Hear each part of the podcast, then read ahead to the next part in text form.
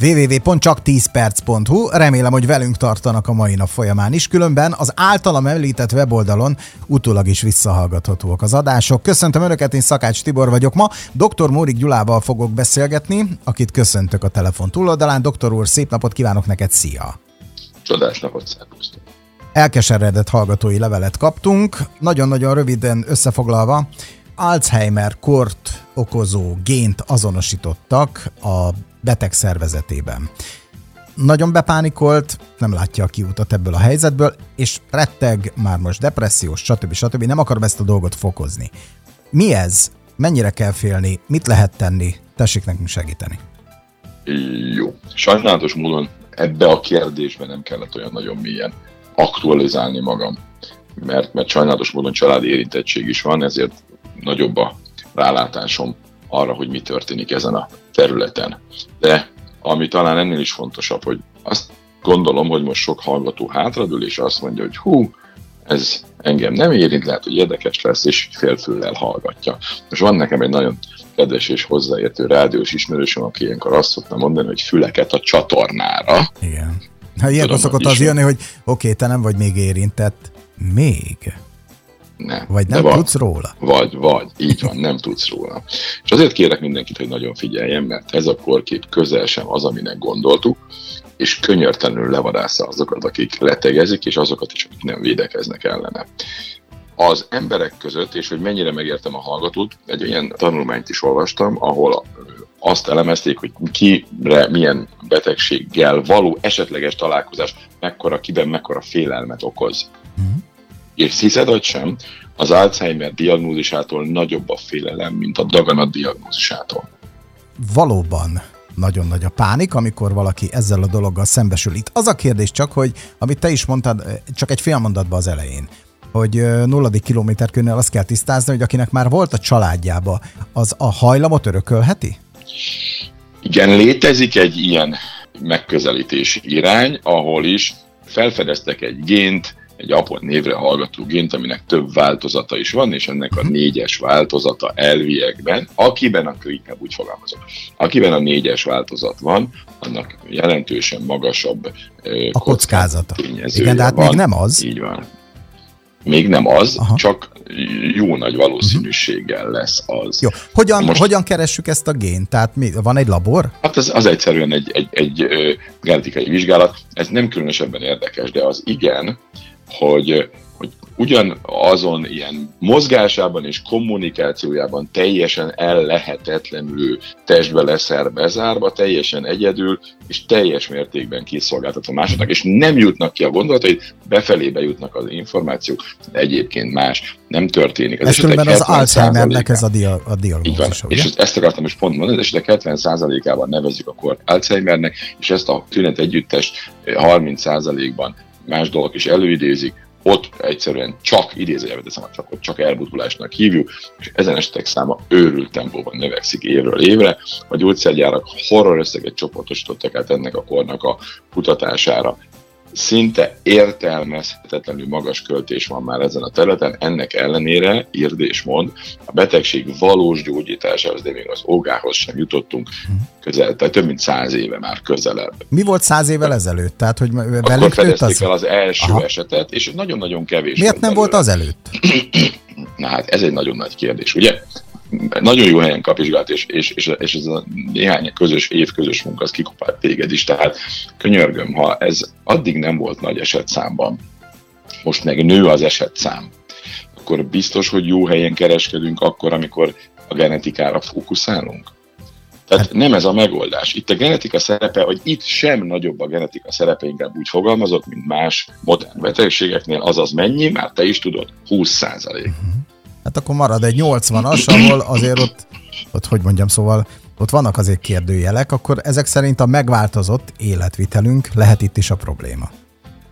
A megváltozott életvitelünk alapvetően probléma ebben a tárgykörben, és ennek köszönhetjük azt, hogy az elbutulás már a népbetegség lett, és, és ez a lényeg, senki nincs biztonságban, aki tudatosan nem védekezik ellene.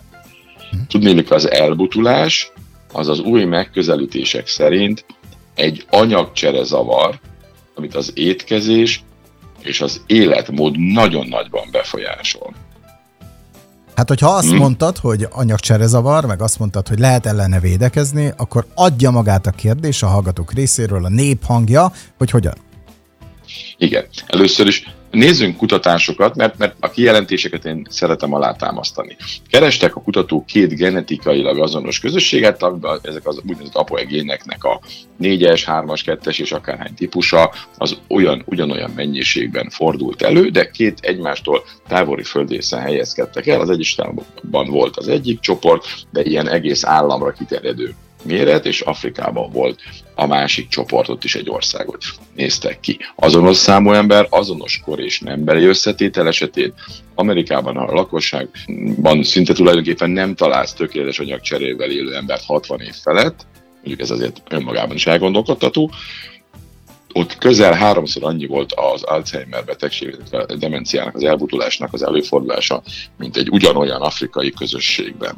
Tehát közel sem tiszta genetikai betegségről beszélünk. Ugye nem lényeges, hogy van, van az apogénnek egy négyes típusa, és nem probléma, hogyha ez a betegnél megvan. Ugye ezt találták a hallgatóban is a vizsgálatok, akkor az a mai érvényben lévő állítások szerint annyi nagyobb valószínűséggel jut el egy nagyon beteg állapotba. De ezt ki kell egészíteni. A kutatások azt mutatják, hogy nagyobb a valószínűség, hogy kialakulnál a betegség, mint más genetikával rendelkezőknél, de ez csak akkor igaz, ha az anyagcsere folyamatai nem egészségesek. A gén okozta kockázat növekedés az életkorral is növekszik könyörgöm, életkorral genetika ugye nem nagyon változik, mégis ahogy nő az életkorod, egyre nagyobb valószínűséggel leszel bajba, tehát ez is azt mutatja, hogy az anyagcsere változásaid nagyon-nagyon-nagyon fontosak. Ez is lényeges, hogy amikor legelőször felfedezték ezt a gént, akkor azt mondták, hogy körülbelül kétszer nagyobb esélyed van arra, hogy kialakuljon benned az Alzheimer-kor, mint a gén másik formájával rendelkezőknél.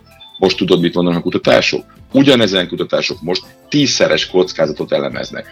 Itt nem a genetika változott, hanem valóban így van, ahogy mondta az anyagcserezavar, például az inzrezisztencia, a diabétesz, amely betegek száma rohamosan nő a világban, és láss csodát, ezekkel teljesen párhuzamosan nő az elbutulásos esetek száma.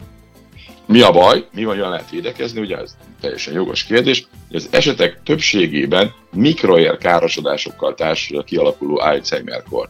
Mi okoz mikroér károsodást? Te ezt is tudod már cukorbetegség, vagy a láthatatlan előszobája az inrezisztencia. Tehát az anyagcsere betegségek ellátási zavarokat okoznak, tehát az anyagcsere betegséggel szemben kell küzdenünk, mert az anyagcsere betegségek, és ez most neked is nagyon szól, az energiaellátási zavar azért lényeges az agy szempontjából, mert az emberi agy erre különösen érzékeny. A testsúlyodnak mindössze 2%-át teszi ki, de elfogyasztja az össztested által fogyasztott energia 20%-át. Ezért ennyire sérülékeny az anyagcsere zavarra, hogyha valami olyan probléma adódik, ami az energiaellátásba beleszól. Hogyan hívják most már az Alzheimer-t? Milyen típusú cukorbetegségnek? Tudod? Hármas. Így van. Hármas típusú betegségnek. Igen. Nagyon alapomosan támad, és mire már diagnosztizálják, a legtöbbször nem tudsz ellene semmi. Ez a fránya cukorbetegség, hogy mi a lótúróért nem tudunk ezzel valami olyan hatékonyat kezdeni, amivel gyakorlatilag, ha meg lenne a megoldás, akkor megmentenénk az emberiséget vele. Igen, de mondja ez az ember, aki egyébként letette a gyógyszereit, és, és nem volt Letette, most meg visszakapja. De miért? Hát azért, mert abba hagyta ezt a szénhidrát. Abba hagyta azt az étkezést, amire ki van találva Jó, a igen. szervezete. Igen, igen. Tehát nézzünk már számokat, hogy mindenki tudja saját magát ellenőrizni, segítsünk. Emelkedett has és csípő körfogat körülbelül háromszor nagyobb kockázat az elbutulásra, mint a normál értékkel rendelkező. Jó, most Akkor is, ha nincs meg nincs. ez a... Igen. Így van. Másik megdöbbentő adat, a túlsúlyos embereknek Igen. már 20 éves kortól zsugorodik az agyuk, vagy a szürke állománya látható és mérhető. Nem is fogok Hoppá. veled beszélni, mindig elveszed a kedvemet itt a tehát igen, ez a folyamat megáll, amikor normalizáljuk a testsúly, mert Aha. a mögötte lévő hormonális eltérés rendezzük. Nem a túlsúly azok, a túlsúly következmény, ami ellen tudnál tenni, ha az a mögött lévő okokat meg megszüntetnéd. A következő adásban fogok mondani egy olyan dolgot, ami... Hogy nem teszem zsebre.